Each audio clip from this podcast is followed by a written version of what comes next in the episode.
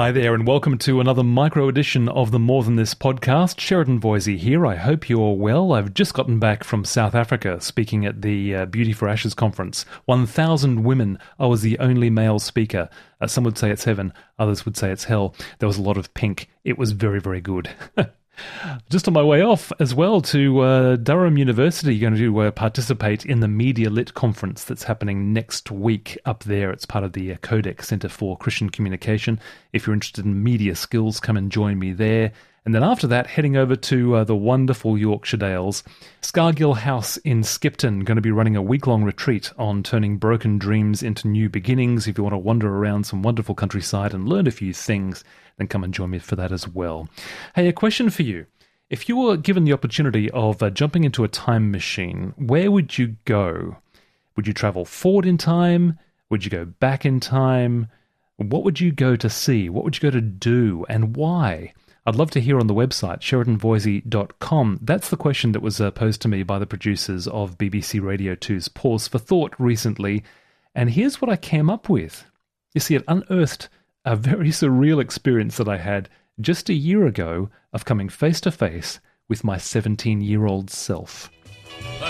Cliff Richard and Move It. The time 5:46. It's time for Pause for Thought. I'm delighted to welcome back to the studio after yet more peregrinations. He's always somewhere in the universe. The writer and broadcaster Sheridan Voysey, just back from South Africa this time. Yes, I've got a little bit of South Africa in my heart now. You know, you only have to be there for a few days. I was in there for 4 or 5 days. And I've fallen in love with the place, you know? So many problems and yet such wonderful culture, very welcoming, etc. Was it helped by the fact that you were addressing a conference of women and thousands of women and you were the only man speaking? Indeed. I was the only male speaker, and I think there was only about 4 men in the whole auditorium because most of them were sound guys. And yes, 1,000 women. So it's either hell for some people or heaven for others. So our subject this week, which has been going down a storm, I think, is if only I had a time machine. Got me thinking about an experience that I had about a year ago, quite a surreal experience. On one very strange June afternoon, I found myself teleported back in time. One moment, 42-year-old me is sitting in my lounge room. The next moment, I'm standing in a Brisbane nightclub in 1989, face-to-face with my 17-year-old self. I had relived this moment many times in my memory. It was a defining moment for me. But now I watch it happen again before my very eyes. 17-year-old me is taking part in a DJ competition. Yes, Vanessa, I once was a nightclub DJ. Can you believe that? Yes, I believe it. I imagined that. I didn't think of anything else it could be. A lion tamer, perhaps, yeah. There he stands, 17-year-old me. He's standing there in his white shirt and his jeans and his cool sneakers and his gelled hair in front of 2 turntables and hundreds of people. This is the first big risk he's ever taken, a shy boy performing for the crowd with either glory or humiliation about to follow. 17-year-old me starts his 7-minute set, mixing one song into another song, then cutting into a third. And the crowd responds well, but they don't see what I see. They don't see all the insecurities inside this skinny kid, how lonely he feels around all these cool people, and how desperately he wants to become someone. A few days ago, I put our Pause for Thought theme to my social media friends, and I asked them where would they go if they had a time machine. Some said they'd go forward to see how life worked out. Others said they'd go back and fix things up that they'd messed up. Physicists keep the possibility of time travel open, of course, but to my knowledge, no one has actually done it. We only have the present. That is all we have. We can only go back as far as our memories take us, or forward as far as our imaginations reach.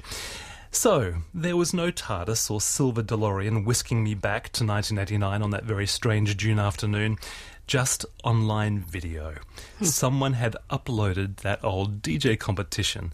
I'd randomly found it. My name wasn't associated with it at all. It was absolutely very surreal that I found it. And I sat there stunned watching my 17-year-old self on screen.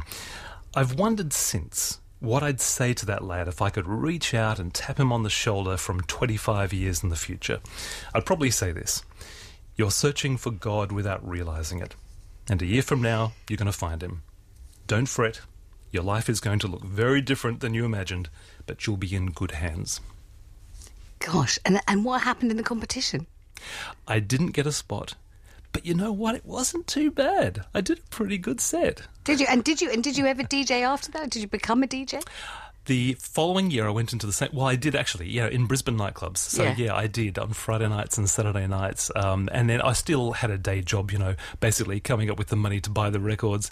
And I went into the same competition the following year in 1990. And I actually came runner-up in Queensland. Pretty good. Yeah, it wasn't too bad. I mean, you must be confident now. You must have gained all that confidence. Because to address a group of 1,000 screaming women and be the sole male speaker, you've got to have lashings of confidence. It's so interesting you say that, Vanessa, because, I'm the shy boy still. I was an only child for the first 13 years of my life. I was used to my own company, but I think introverts can still be pretty good extroverts. We can put on a bit of a show.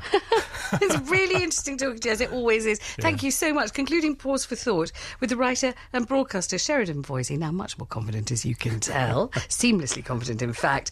We have the Hollies in The Air That I Breathe.